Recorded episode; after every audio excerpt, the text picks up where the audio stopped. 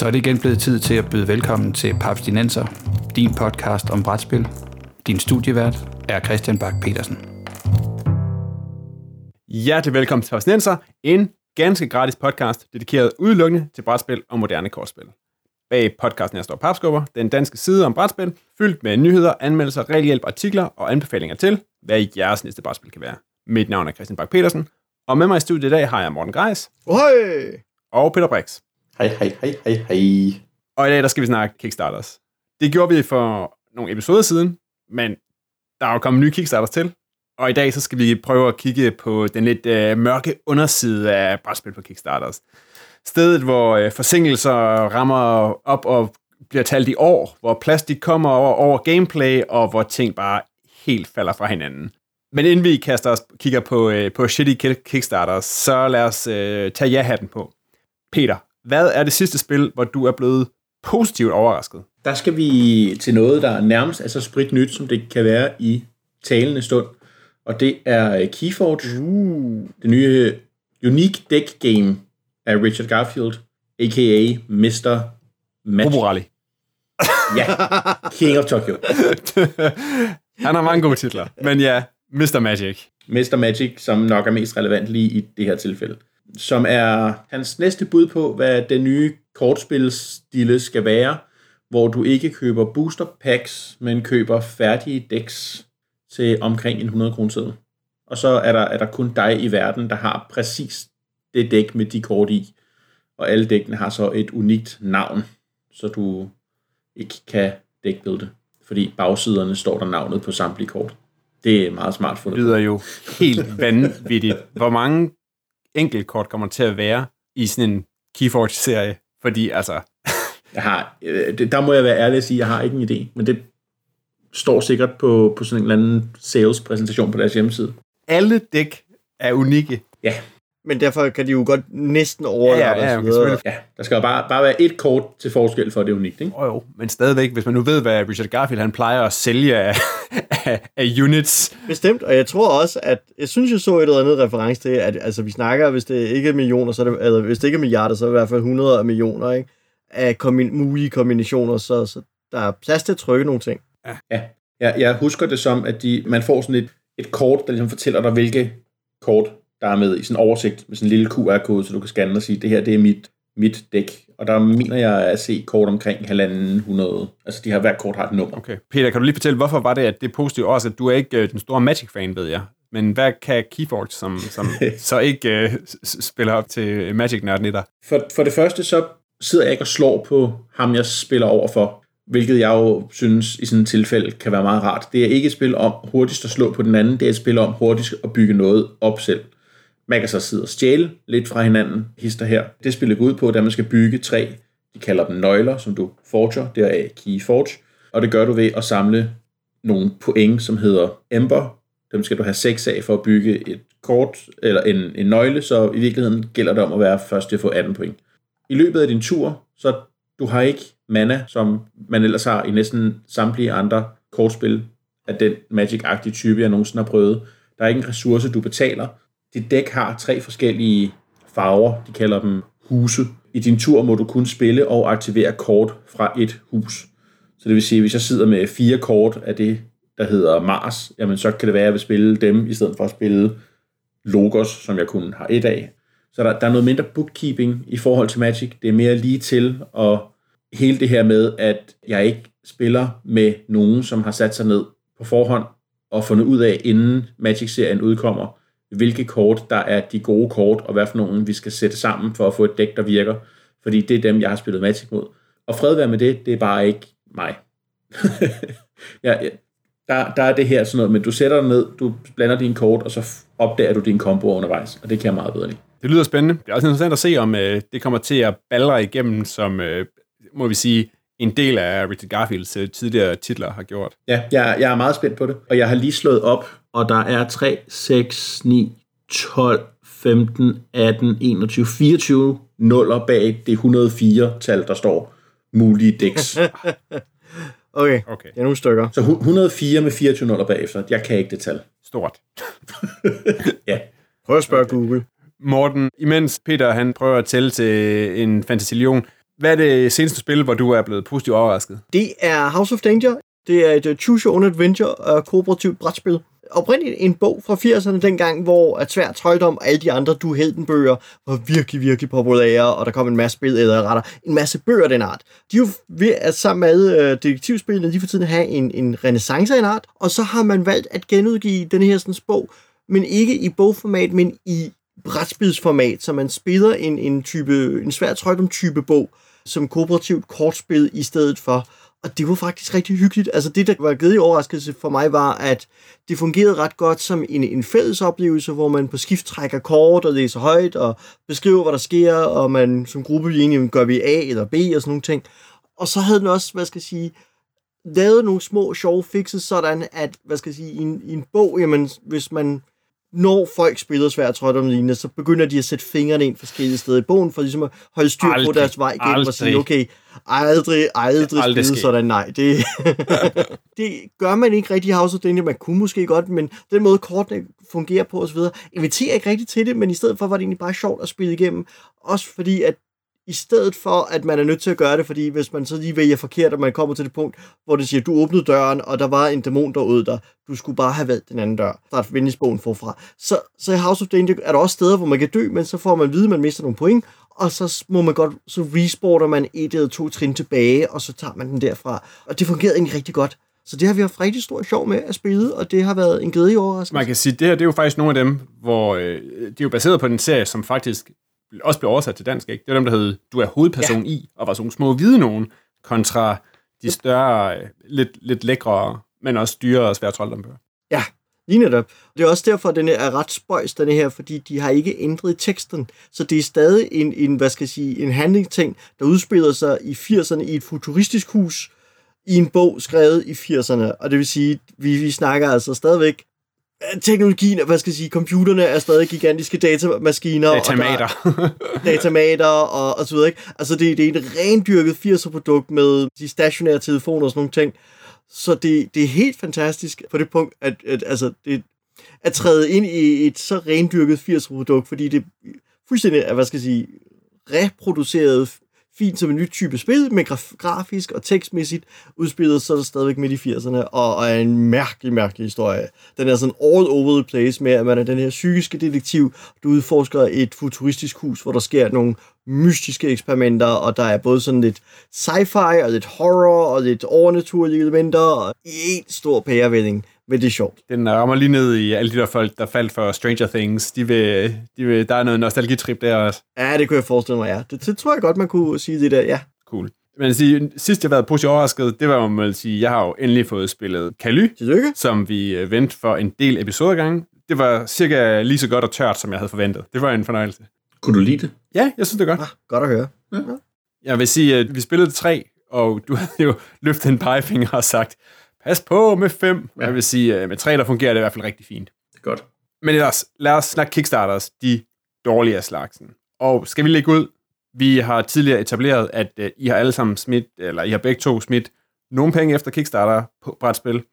Er der nogen af dem, som har været ringe? Peter? Ja, hvis jeg skal tage den, den dårligste oplevelse, jeg har haft, så er det teknisk set en Kickstarter, men jeg har bagget det efter Kickstarter var slut via PayPal til deres til, til firmaet direkte. Så teknisk set ikke en Kickstarter, hvis vi skal være regel nørder. Vi, øh, vi tæller det med alligevel. Fedt. Et spil, der hedder Perfect Crime, ironisk nok. jeg, har, jeg har kort nævnt det før. det er et super interessant udseende brætspil. Det blev vist frem på, sidst det var på Essen, som vist nok var i 15, tror jeg. Det er det her spil, der handler om, at man skal begå den perfekte forbrydelse. Så du skal planlægge det her heist, og så skal du udføre heistet på øh, en bank. Og altså grafisk ligner det sådan noget, hvor du sidder og har blueprints, og det så super lækkert ud. Og øh, jeg kastede nogle penge efter det. Det var der også en masse folk, der havde gjort på Kickstarter, og så blev spillet forsinket, og så blev spillet mere forsinket, og så lavede ham, der stod bag firmaet, øh, Grublin Games, og så lavede et spil, der hed Cornish Smugglers, som er rigtig fint. En update om, at han var sådan blevet lidt småsyg, og havde det ikke helt så godt, og så stoppede firmaet med at svare på henvendelser på Kickstarter, og så stoppede de med at svare på Facebook, og så stoppede de med at betale for at have deres egen hjemmeside kørende, så nu er den også forsvundet. Au. Og, og, og vi er ligesom nået dertil, hvor at, at folk ligesom er gået ind og skrevet på Kickstarter, vi vil egentlig bare gerne vide, hvad der er sket. altså, Så det vil sige, du, vi har opgivet nogensinde at få noget ud af det her. Vi vil bare gerne vide, har du løbet med pengene? Er, er du blevet narret? Har du bare kommet til at bruge dem på noget? Men der sker ikke noget. Lige indtil hans mor ja da, går på Kickstarter og skriver inde på, på det her, og hun, hun har tidligere ligesom været aktiv i, i hele det her med at svare på nogle spørgsmål og sådan nogle ting, og så går hun ind og skriver, jeg var super glad for mine rewards, de kom, de så rigtig lækre ud, enter, fuck, jeg var på den forkerte Kickstarter, jeg skulle have skrevet den på noget, jeg har bagget, og ikke på det her, som, hvor alting ligesom er åbenbart er forsvundet. Så der er om ikke andet kommet en lille smule liv i den igen, hvor folk så ligesom spørger hende, hvad fanden sker der med din søn? Og hun siger, at han har det ikke så godt. Så øh, det, det er ligesom der, den er endt nu. Så jeg, jeg håber, at manden han, han får det bedre, og på et eller andet tidspunkt, om ikke andet bare kan skrive, pengene røg op i hospitalsudgifter eller et eller andet. Det kan man om ikke andet forholde sig til. Ja. det, det er min værste Kickstarter. så det vil sige, du, det er en, du stadigvæk venter på. Kan du huske, kan du huske cirka, hvornår du baggede? Eller smed penge efter den? Jamen, det gjorde jeg oktober 15, må det være. Et par dage siden. Ja. Ja, okay. Og øh, intet produkt endnu. Intet produkt endnu, og jeg tror heller ikke, det kommer. Nej, det er jo en klassisk øh, Kickstarter-forbandelse. Den der, dem har man alligevel set nogen af derude, ikke? Altså, jeg, jeg kan sige, der er sådan, altså, jeg har det også nogle gange med sådan nogle Kickstarters, ikke? Så, så kan det næsten være sådan nogle, hvor man sidder og begynder at følge med, fordi det er lidt ligesom at følge med i en sæbeopera, ikke? Mhm. Og man kan se det, altså, det der community, der kan opstå blandt scorned Kickstarter, ikke? Altså folk, der har spillet penge efter, og pludselig opdager, at det hele er ude, ikke? Det, det giver sådan en, en helt ny fællesskabsfølelse for folk, ikke? Til den her, nu er vi i samme båd om den her hæslige, hæslige Kickstarter, og vi kan altid hisse os op på de der folk, der har stået bag, og som nu er løbet af pengene, eller har brugt det hele på at etablere et firma, og så har købt kontormøbler for det hele, eller crack cocaine, eller sådan noget. Det, det kan man godt følge med i. Der synes jeg, at måske den, den vildeste, jeg har set for nylig, det er jo Robotech-brætspil, som den gamle, altså sådan en gammel, hvis ikke mastodont, det ved jeg ikke, det er måske så meget sagt, Morten, men, men dem, der hedder Palladium Games, som jo har stået bag rollespillet Rifts og en masse andre ting, sådan helt siden ja, midt i 80'erne. Passer det ikke meget godt?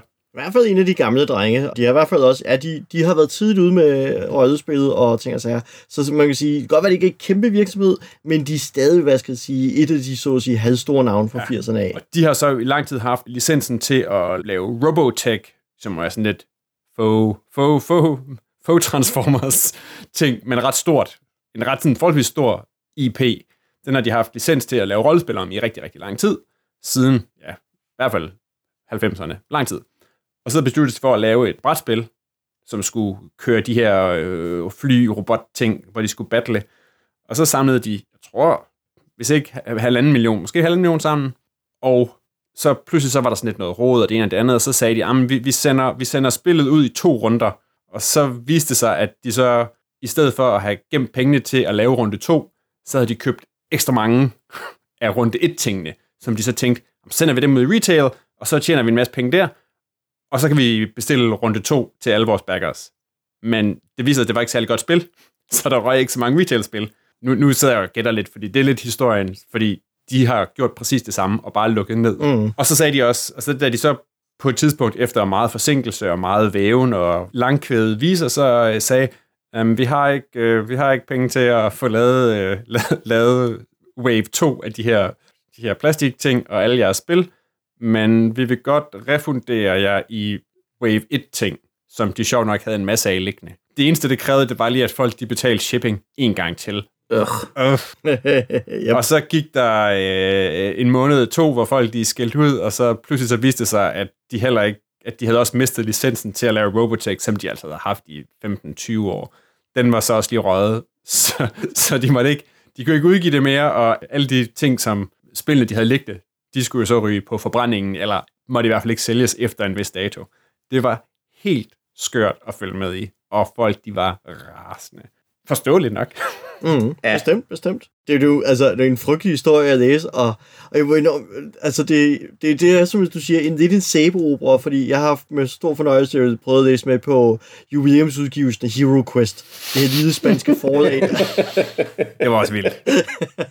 det her lille spanske forlag, som mener, at de har fundet et smuthul til at genudgive og gentolke og redesigne spillet, og, og ja, det skulle så komme som 25 jubilæumsting, og hvad er det, vi, vi er nu på 29. år for spillet, så, så 30 års jubilæumsudgivelsen, hvis der nogen laver sådan en, kan nu overhale 25 års jubilæumsudgivelsen snart. Men det er også helt, det er sådan helt vanvittigt, hvordan et, altså, vi tænker, et lille bitte spansk firma, forlag, et eller andet, tænker, mm.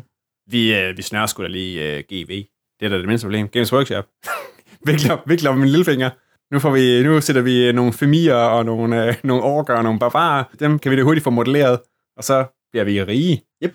Ja, og det, og det sjove er jo netop det der med, at, at de startede med en Kickstarter, som så blev lukket ned på grund af sådan en copyright infringement, og så var det, var det en Indiegogo, de forsøgte sig med bagefter, og nogenlunde samme skæbne. Ja, eller en de, de viser sig jo, spansk underafdeling, et eller andet. Ja, et eller andet. De, de endte med at få den kørt igennem på den spanske okay lokale. På den spanske funding side. Ja, ja, fordi de mener, de har et, et smuthul, der tillader dem at udgive det i Spanien. Fordi at problemet er, at, at spillet er selvfølgelig ejet af tre forskellige virksomheder, hvor mindst et af dem ikke længere findes, uh, Avalon Hilves nok. Men samtidig med, så titlen Hero Quest er jo nu også et rollespil, som, og det firma udgiver stadig rollespil Hero Quest, og derfor har de navnet i USA så det er ikke engang brætspillet, som hindrer dem i USA, med i hvert fald dele af det. Så det er sådan lidt, det, det lykkedes dem at træde mange overfødderne og ikke producere noget som helst. Og nu her fire år efter, eller fem år efter, så venter vi jo stadig med iver på at se, hvad der sker.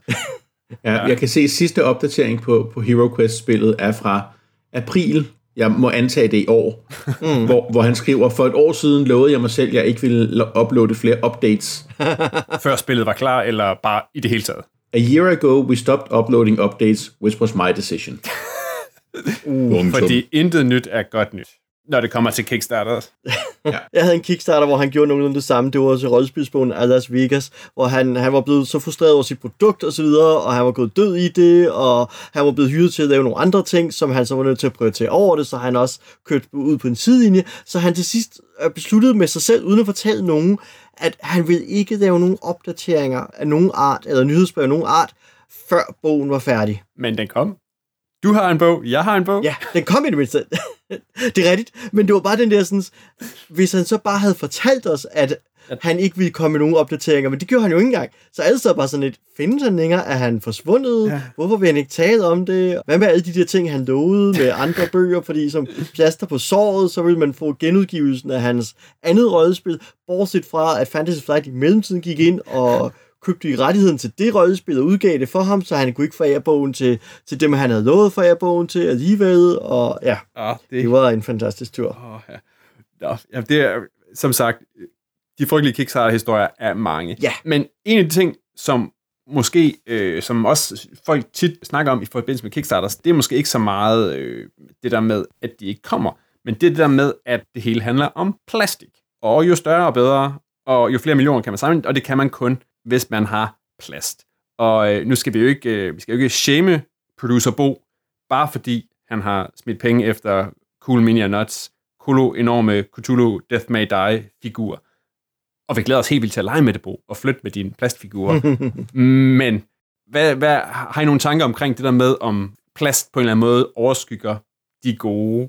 Altså, gameplay. Er plast blevet vigtigere end gameplay, når det kommer til, til Kickstarters og brætspil? Jeg tror på nogle af dem virker det som om, at det er... Altså, jeg ved det ikke. Jeg, jeg er jo tidligere blevet bevist at så fejl, da jeg spillede Rising Sun. som, som jeg jo mente var bare var mere plastik, end det var spil. Men... På den anden side, har du prøvet deres Zombie-side-spil, Peter? Hvis jeg skal disse noget for Cool Mini Not, så vil jeg have lov at disse deres Zombie-side-spil, fordi ja igen, masser af plastik, masser af plastik i men jeg synes ikke, gameplayet er særligt imponerende. Altså, det eneste grund til, det nærmest er sat op som kooperativt spil, er, at den eneste måde, reglerne kan fungere, fordi de er så bløde og tolkelige og dårligt formuleret, at det er kun fordi, vi spiller sammen mod spillet, at vi godt kan blive enige om at spille efter de regler, eller hvordan skal vi tolke de her regler og få spillet til at fungere. Og det kan man så også godt hygge sig med. Man kan godt hygge sig med også ikke særlig veldesignet spil, men der er altså dele af, af Cool Mini Nuts ting, som bare ikke er godt. Og, og hvad skal jeg sige, at når vi når til de der plastiklier der, det, der er jo noget besnærende i det, det der er noget flot i det, og det jo også være lækkert at få det med som bonusmateriale til at hygge sig med. Men jeg synes også, at det nogle gange netop tager overgevind, fordi så kommer der jo så af, hvad skal jeg sige, nærmest en forventning fra folk om at sige, at det er ikke en rigtig kickstarter, hvis der ikke er 12 stretch goals, og der skal være så så meget plastik per stretch goal, ja. som jo så også nogle gange afsted kommer udvidelser, som er, er middelmådige eller dårlige. Hvis man tager for eksempel Dogs of War-billedet, som jo har stretch goals kickstarter, ja. men de er jo ikke ordentligt designet til at passe ind i resten af spillet. Nej, det er rigtigt. Man kan godt fornemme, at de ligesom ikke har været en del af grundideen, da der skulle laves de her særlige evner og sådan noget. Det kan jeg sagtens være med på. Mm. Og det samme har jeg oplevet med, hvor det så ikke er plastikfigurer, men bare papbrikker til Academy Games' øh, France FIF, eller FIF France 1429, hvor man også får sådan, som backer fik en bunke mini-expansions med, 12-15 mini-expansions, udover at jeg ikke rigtig ved, hvornår jeg skal få dem spillet. Så igen er det også tydeligt, at, at de er sådan add-ons til noget, og de ikke altid går lige godt ind i, og det er ikke meningen, at man bruger dem altså på en gang. Det er sådan, det er jo mere sådan lidt en, en checklist, at sige, om vi skal finde på et eller andet. der os, uh, kunne det ikke være sjovt med nogle tempelridder, og nogle korsridere, og nogle teutonerridere, og nogle blider, og nogle bueskyttere, og så er der egentlig bare lidt ovenpå. Og det var også det, der hvis man tager Shut Up and Sit Downs anmeldelse af et andet Academy Games-spil, nemlig deres 878 Invasion of England-ting, hvor de jo også netop siger, jamen udvidelsespakken, som er igen sådan en tilkøb for som stretch goals, er egentlig ikke særlig godt integreret, og er egentlig ikke en særlig nødvendig eller interessant udvidelse til spillet. Nej, og det er jo også dem, det er jo dem, hvor de også i præcis i den ting, og det er jo det igen ikke for at shame producer Bo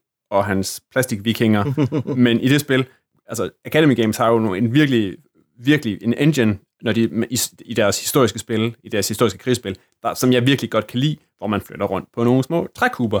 Yep. Og der var det så også, de tænkte, at vi blev nødt til at tilføje nogle plastikfigurer. Vi skal have nogle plastik, plastikvikinger ind. Og altså, de er fede, når Bo har malet dem. men, mm. men, men hvis, hvis jeg skulle spille med, ikke, så ville det være sådan nogle små, grå saltstøtter, hvor jeg altså, jeg, jeg synes ikke, yeah. de passer ikke ind i, i stilen der, og de er bare sådan, de virker som, som, som fluff på mig. Lige præcis, og det er jo det, jeg også sidder med, hvad skal jeg sige, med Seven Continent, hvor man igen fik små, fine plastikfigurer upgrades med ens papbrikker, men mine plastikfigurer er jo blevet umalet, mm. så det vil sige, de små, grå salgstøtter, som du skriver, og siger, og derfor er virkelig mindre pæne end de farvetrykte papbrikker, jeg har med spillet. Præcis. Så, så hvad skal jeg sige? Svære at skille fra hinanden. De er overraskende svære at skille fra hinanden, fordi, fordi de er så små. Så selvom de er pæne og detaljerede, så, så, hvad skal jeg sige, så følger der ligesom en forpligtelse med, når man får de her plastikfigurer til faktisk at shine dem op, for at de kan realiseres. Ikke? Altså det, det er ikke nok at pakke dem ud af spillet, du skal faktisk gøre mere ved dem, for at det bliver fint. Ja. Eller lækkert igen. Ja. Og det kan være fint for folk, der sidder og hygger sig med mail og køber figurerne med som en del af at sige, hey, jeg har fået nogle fede male-projekter. Men for en brætspilsentusiast som mig, som ikke rigtig gider bruge tid på at male, så bliver det faktisk en ulempe med plastikfigurerne. Ja, også den der, den der lir-tanke, der kommer ind, ikke? Hvor, man, hvor ting skal shines op, det synes jeg også nogle gange rammer. Altså, jeg har for nylig her spillet Martin Wallace's Brass, og det kom jo i en Kickstarter-version, hvor det udover i, altså, det blev genudgivet, det har ikke været udgivet noget tid, og så blev det genudgivet i en, sådan en luksusudgave, og så kom der en, en sideudgave, så der pludselig var der et Brass Lancashire, som var ligesom det gamle spil, og så var der et Brass Birmingham. Og der synes jeg måske, at det er virkelig, det er, det er økonomisk euro om at være en industribaron fra 18, 1770 til 1870 i Nordengland. Men når jeg kigger på æsken på de her, på de her to spil, så ligner det, den ene æske ligner noget fra Assassin's Creed i sådan noget hvidgyldne actionfarver, og den anden, den ser umiskendeligt ud, som om Daniel Day-Lewis fra There Will Be Blood står udenpå og ser totalt action-dramatisk, lidt ond, mystisk ud. Altså, det, altså, er, det, er det et eller andet forsøg på at, at sælge det? Fordi altså, de er flotte, og de er lækre. Men, men, men det er på en eller anden måde sådan lidt falsk varebetegnelse. Det er sådan lidt, hvorfor gør I det til vildere spil, end det er, end når jeg sidder her og bygger en jernmine og lidt kulmine, og jeg skal også have noget bomuldsindustri, jeg skal have sejlet det ud til Blackpool og have sendt det ud, og uh, bare for en god pris. Det, er sådan, det, bliver, det bliver meget, meget liret op på en eller anden måde. Altså, og det er et flot spil. Det er et virkelig flot spil. Og et godt spil, men det bliver lidt, lidt, lidt overdrevet på en eller anden måde for mig. Mm. Ja. Og plus, og så gik den jo også i, kunne jeg forstå på, på min marker, der havde købt det, der gik det jo også i fælden, fordi så havde de jo lovet, at i stedet for de der usle, usle plastikmønter, man ellers kunne få, så skulle der jo uh, totalt fede uh, chatonger med. Og udover at de der chatonger, altså, de er også lækre, og de vejer altså, de, de er virkelig fede at sidde med. Men det havde selvfølgelig gjort det helt vildt besværligt, fordi de havde lovet de her chatonger, inden de havde fundet nogen til at trykke dem. Ups. Plus at spillet vejer en, vejer en krig, fordi de der super lækre chatonger skulle i. Så tænker sådan lidt, komplicerer det ikke bare hele processen, og stjæler opmærksomhed fra, at det her det er et virkelig, virkelig godt spil, men gak og gøjl og lir og ja, I don't know. Mm, ja, lige præcis. Det er også nogle gange det, der kan få mig til at holde tilbage på en Kickstarter, er, hvad skal jeg sige, hvis det er en førstegangsproducent, der går ud og siger, jeg laver en Kickstarter, og jeg laver fede plastikfigurer. Og man står sådan lidt, okay, uh, taget betragtning af, hvor, hvad skal jeg sige, hvad der er forsinkelser og ting og udfordringer for professionelle firmaer med masser af erfaring, som, som Cool Mini og Not for eksempel, og så se, at der kommer førstegangsdesigner. Det er ikke fordi, det ikke kan lade sig gøre, der er jo nogen, der slipper godt fra det. Til synligheden Rise of Necromancers, Ja. til synligheden så ret godt fra det. Men, men der er altså også en del andre, som synker, og, og det går virkelig grueligt galt, fordi det der med at få designet pæne figurer og sådan nogle ting, det er ikke nemt at, så, at få dem støbt og leveret og gjort ved. Jamen, det er rigtigt. Ja, så på en eller anden måde, nu, nu har vi snakket en del Cool Mini Not allerede, men det der med, at Kickstarter på en eller anden måde også er blevet sådan lidt en default-udgivelse for dem, fordi Mm. de har så stor en fanbase, men på en eller anden måde så overskygger det måske også sådan lidt konceptet. Altså for dem, så bliver det jo bare en art pre-order. Altså jeg tænker, at de har økonomisk backing nok, og kontakterne i Fjernøsten, hvor tingene bliver lavet. Altså det er jo bare sådan at få en forbestilling og køre en masse hype via det, mens at det gør det måske sværere, eller jeg ved ikke, om det gør det sværere, men at, at alle de grund, de der små folk, førstegangsdesignere, som netop kunne bruge Kickstarter til en, hvis ikke det er den her vej, så bliver spillet ikke udgivet. At det kan også drukne lidt, fordi lige nu, jeg tror, jeg skrev en nyhed om det på Papskubber, om at, at Kickstarter, eller brætspil, er jo, er jo nærmest den største industri på Kickstarter lige nu, fordi der er Mm. så mange spil. Det er jo sådan at det er en tredjedel af, af pengene, der bliver smidt på Kickstarter, de bliver smidt efter pap. Og plastik. Wow. Og plastik. Og plastik. Ja. Og plastik. Altså, man kan sige, at, at hvad skal vi sige, jævnfør åbenbart Kickstarters egen retningslinjer, så gør de ikke noget forkert, så man, man kan sige, at, at på det punkt er der jo intet galt i det, de gør, men omvendt, så kan man også sige, at der, må- hvad skal jeg sige, ånden i Kickstarter ryger sådan en tur, når for eksempel, hvad er det, Queen Games bruger det til at importere deres brætspil til USA, eller er det Monolith, der gik ud den her gang og sagde, vi har allerede trykt spillet, og det ligger klar, når vi starter Kickstarteren, og så, så Kickstarteren er nu reelt bare en, en betalingsordning for, at vi sender det her allerede producerede spil ud, som vi ikke har nogen planer om at sætte i retail. Det, vi sælger det bare via vores nu, ja, altså via Kickstarter som vores salgsplatform. Hvilket er jo, hvad skal jeg sige, taget, virkelig taget Kickstarter til en ekstrem her. Ikke, jeg, altså, jeg har, jeg har et eller andet, altså, jeg har svært ved ondt i røven over det. Hvis, Jamen, hvis det er det, ikke noget, Nej, nej, men det- altså, det er heller ikke, jeg siger ikke, du har, men der er virkelig nogen på Facebook, der har ondt i røven over. Er i hvert fald min tolkning af, når jeg læser, hvad folk skriver. Og det er fuldstændig, altså, for, for nogle folk er det jo nærmest haram, at vi går ud og lader Cool Mini Not gå på Kickstarter, og jeg kan virkelig ikke se det. Altså, Mm. så længe det virker for dem, og det gør det jo tydeligvis, og Kickstarter er glade for, de får en tiende del af alle de penge, som af de, hvor mange millioner var det, 15. Death, Death May Die. Det er lige halvanden million i lommen på Kickstarter, det er de der ikke ked af. Så altså, på den sigt er alle jo glade. Ja. Mm-hmm. Og der kommer jo, og, der, og, og, og den, det der med, som, som Christian lige sagde, med, med de spil, som vi så ikke ser. Altså, Kingdom, Death Monster, Gloomhaven og Seventh Continent er jo tre gode eksempler på spil, som vi ikke havde set ellers. Det tror jeg ikke på, vi havde. Mm-hmm. Hvis ikke du var på Kickstarter. Og de har jo ikke, nogle af dem har så plastik i voldsomme mængder, men de har jo ikke, øh, altså det er jo ikke en, hvad hedder sådan noget, dedikeret udgiver. Altså, Nej, nej, altså Kickstarter har jo klart nogle fordele der, fordi det åbner op for, at folk kan få udgivet og produceret nogle ting, som ellers ikke vil kunne lade sig gøre, enten fordi de bare sådan, hvad skal jeg sige, rent salgsmæssigt eller pitchmæssigt ikke kan få, få dem til en, øh, et større spilvirksomhed, eller fordi de ligger op i nogle prislejer, hvor ingen, hvor, hvad skal man sige, hvor ingen har lyst til at gå ud og betale for det i, i en retail-situation, Seven Continent for eksempel, mm. hvor de jo netop har besluttet for at sige, det her det bliver for dyrt til, at det nogensinde kan lade sig gøre. Det er kun fordi, vi kan køre systemet på den måde, altså springe så mange led over, at vi kan sige direkte fra Kickstarteren Ja. og til folk ved, at de forudbetaler, øh, at det kan sig gøre økonomisk at få det her sådan, eller gøre det her rentabelt i et eller andet omfang. Og ja. Man kan også spørge sig, jeg ved ikke, hvor rentabelt Seven Continent virkeligheden er, eller om det bare er et labor love, hvor de siger, vi har forelsket os i det her koncept, vi kan virkelig godt tænke os at dele oplevelsen med andre. mm. Og det handler me- mere om for os at få spillet ud, end om at tjene penge på det. Så jeg ved faktisk ikke, om de har tjent noget væsentligt på det, eller om, om det meste af det i virkeligheden bare har været den kærlighed, der har været i at få lavet det her spil og få det ud. Ingen idé. Men, øh, men ja, det, Men ellers, hvis man skal kigge lidt på skumle øh, Kickstarter, så, så er der jo også, hvis man går ind på Board Game Geek, jo en geeklist, der hedder mm. Controversial or Fraudulent Kickstarters. Jeg ved ikke, om Ja. I kender det. mm-hmm. apropos sæbeopera. Var der ikke for nylig et spil, som var sådan en rigtig plastikbombe? Jo. Hvor det viste sig, at det meste, var, altså inklusive regelbogen, var planket fra nogle andre spil. Og kopieret, ja. Ja. Jo, Ja. det var, jeg kan ikke huske spillets navn, men det var noget med, øh, de havde, var det Massive Darkness, de havde lånt forblæffende meget fra, eller sådan noget Ja, af den stil. Og jeg mener bestemt spillet hed Rising Sands, altså Det lyder øh, rigtigt, As- ja. Asger og Daniels øh, festivalspil fra sidste år. Alt var lånt. mm, Alt var planket. wow. Ja. Så, Så der er nogle, der er nogle ja. rædselshistorier. Men Ja. det er der nemlig, øh, og det er jo derfor, sjov, det, hvis man ikke har øh, hundredvis af dollars øh, svævende på dem.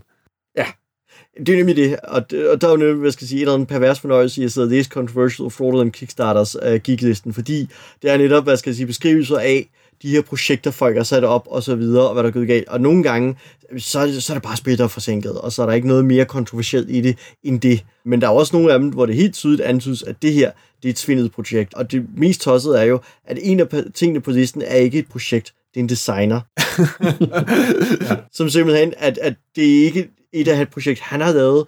Det er simpelthen, det han laver generelt, er åbenbart svindet på svindet på svindet, og i sådan en omfang, at der nu er sådan forskellige retssager kørende mod ham og sådan nogle ting, og der er en hel blog, der er dedikeret til uh, notanother.dime.blogspot.com er dedikeret til simpelthen uh, åbenbart sager mod ham, Ja. så det kan gå, så, så, så ja, så sådan den triste side af, eller hvad skal jeg sige, den virkelig dystre side af noget af det her, sådan på Kickstarter er, at der i visse tilfælde faktisk er reelle svindler derude, Ja. ja. som på den ene eller den anden, om de så bare ikke har rettighederne, og altså, det var så Queen Games involveret i, da de lavede en Kickstarter for, var det deres uh, Kingdom Builder ting, udvidelsesting, hvor de lige Mm. pludselig opdagede, at de havde mistet rettighederne, eller de ikke havde øh, kontrakten på plads med designeren, som gik ind der og sagde, Æh, der er noget, vi lige skal snakke om, om." før I lige gør det der. ja, Og det sjove er det der med rettigheder, det ser man jo også altså uden for, uden for Kickstarter, altså som du siger Queen Games eller øh, Fantasy Flight Games havde det for nogle år siden med, hvad hedder det så, Merchant of Venus,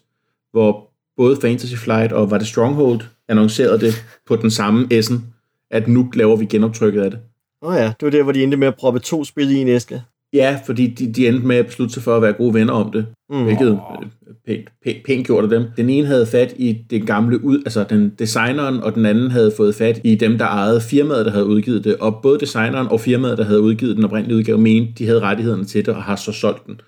Det er altså, det er en god businessplan. Men hvis vi skal runde det, fordi altså, her, det er sådan nogle direkte svindelting. Men en af de ting, som tit er op at vende, synes jeg, når der bliver diskuteret Kickstarters på Facebook, det er jo sådan noget med, det er jo sådan noget med pris og med, med videre salg. Hvor der er nogle folk, som du nævnte det før, Peter, som får ondt i røven, når nogen har købt et ordentligt læs af de fede cool mini og not ting hjem, og så går der meget, meget hurtigt derefter, så, øh, så bliver de sat til salg med alle de lækre stretch goals, og så vil folk godt betale endnu, endnu større formuer for det. Ja. Altså det der med, om man kan, kan man sponsorere sit, øh, sit cool mini not indkøb ved at bestille tre hjem og sælge de to. Hvor irriterende er det? Øh, altså igen, det, det, det, man kan, hvad skal jeg sige, der er noget principielt over ånden i Kickstarter. Altså det er igen, vi er tilbage ved, til, til sådan, at det, det er ånden i det, og, og det virker måske, øh, jeg, det er ikke fordi, det generer mig specielt meget, men, men der er, hvad skal jeg sige, noget sådan krejder over det. Der er sådan et eller andet, der, der sådan antyder noget med at, at udnytte,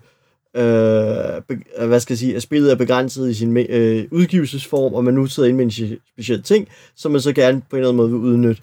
Og, og det, hvad skal jeg sige, igen, der er jo til synligheden ikke noget illegitimt i det, men så, så det er mere, hvad skal jeg sige, at, at nu hvor ideen ved Kickstarter på et eller andet plan er, at, at vi betaler for at bidrage for, at noget kan lade sig gøre, at der er så nogen, der køber eks- eksemplarer hjem fra et eller andet sted i en form for semi-organiseret videresalg, at, at det, det er mere der, det sådan skuer, fordi det sådan falder uden for ånden, men igen, der er jo teknisk set ikke noget i det, som mig bekendt er forkert. Min, min, altså, Nej, hvis man, skal, hvis man skal tage, hvis man virkelig skal tage hatten, altså virkelig den helt store ja-hat på, så er det jo i virkeligheden bare nogen, der hjælper nogen, der måske ikke var klar på Kickstarteren til at, mm. fordi altså, man ser jo også, 14 dage efter en Kickstarter er slut, ser vi jo også på Facebook, åh, er der nogen, der er pledget og har fortrudt, for jeg vil virkelig gerne have spillet Y. Mm. Det er sgu nok. Altså, jeg pledgede for, at du ikke behøver at gøre det, ja. Så ja. Man, hvis, man, hvis man virkelig skal tage ja-hatten på, ja, virkelig tage ja-hatten på, man skal også lede lidt efter den ja-hat, men øh, man kan gøre det. Altså, jeg vil sige, det, det der, hver eneste gang jeg ser nogle af de der folk, der, hvor, hvor det ligger lidt i luften, at de har, altså, at det bliver, er blevet købt hjem for at sælge videre, ikke? så tænker jeg, der skal man jo også, der må man jo enten have en stor pengepunkt, eller virkelig have is i maven, fordi alle de her minispil, ikke, det er jo ikke, det er jo ikke hver eneste gang, at det er rent guld i en værdi af plastik, eller rent plastik i en værdi af guld, man får hjem, ikke? Hvis man skal købe hver eneste gang, altså købe den nye hotte Kickstarter hjem, ikke, så ender man med med at smide en masse penge afsted, og hvis man skal købe triple hver eneste gang, så ender man jo også med at strande med nogle, nogle møgvogne af nogle spil, som sikkert ikke kan sælges videre til en brøkdel af ja. Kickstarter-prisen. Mm. Jeg har, jeg har en kollega, der gjorde det, der købte to kopier af, øh, ikke den første Arcadia Quest, men nummer to Kickstarter, de lavede. Netop fordi, at jamen, den første kunne man se, at der blev alle de der ekstra figurer solgt, sådan så du havde købt spillet hjem, altså tjent spillet hjem 3-4 gange. Anden print, de lavede udvidelse, hvad end det var, det var bare ikke interessant for nogen. Der, man, der havde man spillet Arcadia Quest nok, åbenbart. Så, så dem har man så bare bandt inde med. Ikke? Ja. Det er gamble at lave. Man kan så være rimelig sikker på, at det virker den, de første 14 dage med en cool mini app, men med mange andre det virker mm. med, det ved jeg sgu ikke. Men det er jo også noget, altså jeg tænker i forhold til Kickstarter-pris og retail-spil, ikke? altså jeg arbejder begge to med, med, med brætspilsalg, kan, kan en vild Kickstarter med masser af stretch goals, som kun kører for den, kan det på en eller anden måde slå bunden ud af et spil, og hvordan spiller det ind sådan, i forhold til folks perception af, hvad et spil koster, og hvad et spil skal komme med? Åh, oh, det synes jeg er virkelig svært. Altså, det man kan konstatere er, at, at der er mange, som, hvad skal jeg sige, er ærgerlige over, at, at der er to versioner af spillet. At der er en, en, en deluxe-version, eller en, en, en udbygget udgave, som de ikke har adgang til, og derfor er der folk, der føler, at de får et ufuldstændigt spil, Mm. når de ikke får stretch goalsene med. Og, og der står man jo meget i den der situation. I hvilket omfang er stretch goalsene essentielt for spillet, og i hvilket omfang er det overflødigt her. Men der er helt klart folk, der oplever, at de står med et ufuldstændigt spil. Og for visse ting kan jeg godt forstå det, hvis vi vender tilbage til et spil som Zombicide, hvad skal jeg sige, hvor en del af det, du får med stretch goalsene, er jo bunker af variant-zombier. Og er der noget, det spil har godt af, jamen det er at kunne lave en masse variantopsætninger, fordi det er der en del af underholdningen kommer, det er ikke, at du banker de samme zombier, men forskellige typer zombier. Mm. Og, og så er det, at det føles, hvad skal jeg sige, som ufuldstændigt spil, når du lige pludselig står og siger, "Jamen, jeg bruger alle de her penge på at købe spillet, og så er der alle udvidelserne, hvor nogle er tilgængelige, og andre utilgængelige. Så, så jeg kan allerhøjst tilkøbe mig til noget af spillet, men jeg vil aldrig få den fulde oplevelse. Og der kan jeg godt forstå, at, at folk så bliver utilfredse eller ærgerlige over Kickstarter-formatet. Men igen, det er jo bum bum. Jeg synes, det er svært at sige, sådan, hvordan er med priser og hvad, hvad Kickstarter betyder, fordi på det ene plan, så kan man jo konstatere, at, at alle, der er interesseret, eller første generation, som er interesseret i spillet, de, de har jo ligesom købt det, men der kommer også en, en hvad skal jeg sige, hvis spillet er godt nok en viral effekt, hvor alle andre bliver interesseret ja. i at købe spillet. Så, så nogle gange har man fornemmelse af, at alle, der vil have spillet, de har fået det med Kickstarteren, og der er egentlig ikke rigtig nogen interesse ved siden af. Og andre gange, så har man fornemmelse af, at okay, det her, det, det er alle first movers, der har fået spillet, og nu vil alle andre også gerne have spillet. Ja, ja der er jo sådan et, uh, Kickstarter er jo en me- meget del af sådan noget FOMO, ikke? Fear of missing out nogle gange, ikke? Mm. Man siger, tænk nu, Ja. hvis det her, det bliver den næste Mm, hotte titel, Ja. og jeg så aldrig får fat i den der særlige plastikfigur, som kun kommer med. mm. Ja, eller bare få fat i spillet. Altså, jeg er der stadigvæk lidt træls af, at jeg ikke har Seventh Continent. Yep. Altså, fordi jeg ikke lige synes, jeg havde 2.500 at kaste efter spillet med alting, fordi jeg kunne ikke nøjes med bare at have et grundspil. Nej, du vil have de der små plastikfigurer, som Morten og jeg lige har siddet og disset. Ja, præcis. Hvis vi nu lige uh, kort her til sidst vender tilbage til, tilbage til dem, vi før snakkede om, som måske var dem, hvor man tænker, et sted som Kickstarter var det rettet mod. Altså de mindre designere, dem der ikke nødvendigvis har et stort forlag i, men en virkelig fed idé. Vi snakkede noget om det der med at have kontakt, også da vi faktisk, da Bo og du, Peter, I snakkede med, hvad hedder det, um, Necromancer-gutterne, der snakkede de om det der med, hvor lidt kontrol man egentlig har med udgivelsen, når man nu er lille eller en indie-udgiver. Hvad er sådan jeres erfaring med kvaliteten af det, man sidder med, når man netop ikke har, ja, hvad skal vi sige, øh, Cool Mini or Not, eller Queen Games, eller øh, Pegasus-spillet i, i ryggen? Er der styr nok på jeres erfaring med, med de mindre udgivelser, I har smidt penge efter? Jeg synes, det er blevet bedre. Jeg synes, det er blevet rigtig godt, faktisk. Jeg synes, øh, i starten, da Kickstarter, Kickstarter kom ud, der har jeg oplevet flere spil, som har haft sådan lidt lidt luset kvalitet, hvor altså, farver har måske ikke været det samme på spilbrættet og på kortene og på træbrikkerne, selvom at det skulle forestille at være samme farve. Øh, men jeg tror, det er rigtig meget, rigtig meget børnesygdomme fra, altså, af, fra at der pludselig er nogle folk, der skal snakke sammen med nogle kinesiske fabrikker, hvor man måske ikke lige har styr på, øh, snakker vi RGB-farver, eller snakker vi CMYK-farver, eller en masse tekniske farvetermer, jeg ikke helt forstår. Men altså, mm-hmm. jeg, jeg, synes, jeg synes, der er kommet et netværk af folk, der har lavet spil før, og der er stort nok, og de gerne vil dele til, at spil fra små udgivere i dag generelt er lige så lækre, som de var, altså som et almindeligt udgivet spil. Ja, man kan sige igen, at Soul Games og deres, øh, hvad hedder det, Rise of the Necromancers, det var, altså, som de fortalte i interviewet, ikke, det er de er to gutter med fuldtidsarbejde og en håndfuld børn, som alligevel har formået at lave et produkt, som jo ja. øh, fint matcher min barndoms øh, Action Allies og, og ting i, i Ameritrash lækkerhed. Ja. Så det kan godt lade sig gøre. Heldigvis. Ja, og som Peter siger, så tror jeg også netop, at man skal sige, man har fået etableret et langt bedre netværk til netop at gjort det nemmere for, for nye designere at, at træde ind i Kickstarter-verdenen og få nogle gode værktøjer til at lave smukke spil med. Og så man sige, altså det jeg har fornemmelse ikke, det der med, når man rammer de der små kickstarters, ikke, så er det måske der, at man går tilbage til nogle af børnesygdommene. Ikke? Altså, jeg har nævnt det før, ikke? Mit, mit New Bedford, som er et virkelig, virkelig fint og funktionelt spil, ikke? hvor de jo så ikke havde lavet korrektur på utrolige mængder af de der tiles, der skulle med, ikke? og måtte eftersende, jeg tror, var det en 10-11 af de der brikker, hvor der simpelthen var fejl på. Og jeg tænker, holy smokes. Og var der, og var der ikke, mm. Nu så jeg tænker, var der ikke for nylig også på Facebook en eller anden, der delte en tråd, hvor der var et eller andet, hvor de havde lavet nogle kort, hvor så spillets navn var stadig forkert, eller manglede et R, eller sådan et eller andet. På, og det var Arboretum, det var, det var, ja, det var Arboretum, men, og det er jo ikke engang en Kickstarter, men som jeg husker det. Er det ikke Renegade Games? Det var helt almindelig udgivelse ja. for Renegade. Ja. Som vi havde stadig navnet på deres eget spil forkert på logoet. Og der er gået måneder siden, altså siden spillet kom ud til nogen ser det. Ja, ja. Det, altså, kan også gå, det kan også gå galt for andre end Kickstarters, og øh, mere etableret film. Ja, det kan det. Okay. Det, det, det, det oplever man, synes jeg, jævnligt. Særligt dårligt skrevne regelbøger. For lige rundt Kickstarteren af, for hvis du sidder med Kickstarter design, du er klar til at gå på med, og du ikke vil have, at vi sidder og snakker grimt om dig på vores podcast, så anbefaler jeg Facebook.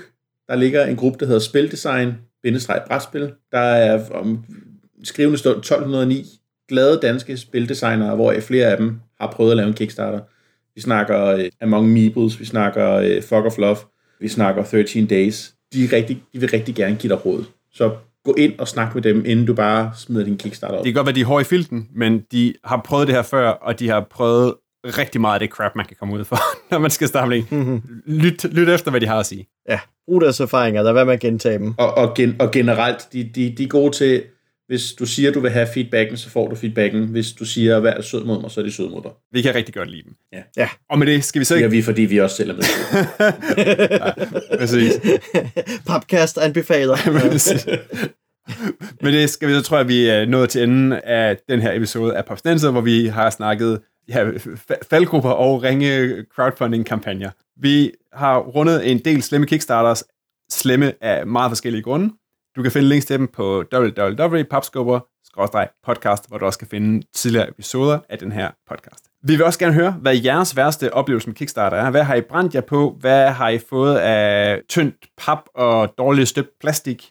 Synes I, det er rimeligt, at hvis bare man har kontanter nok til at bestille øh, tre runder øh, uh, Kulmine Not plastik hjem, at det så betaler ens eget spil? Og hvor meget har I måttet slippe efterfølgende for at få den der eksklusive, lækre figur, som kun kom i 400 eksemplarer sammen med den første Kickstarter. Del jeres Kickstarter-historie med os på Facebook, og øh, send indspark til podcasten til papsnenser, snablag, papskubber.dk. Det var alt for denne gang. Sammen med mig, uimponeret af plastikfigurer, var Peter Brix og Morten Greis. Papsnenser er produceret af Bo Jørgensen, som har rigtig mange lækre Kickstarter på vej, og Christian Beckmann. Jeg hedder Christian Bak petersen og på vegne af Papsnenser slår jeg koldt vand i blodet lige indtil den der helt vildt lækre kampagne dukker op, som jeg bare må smide penge efter.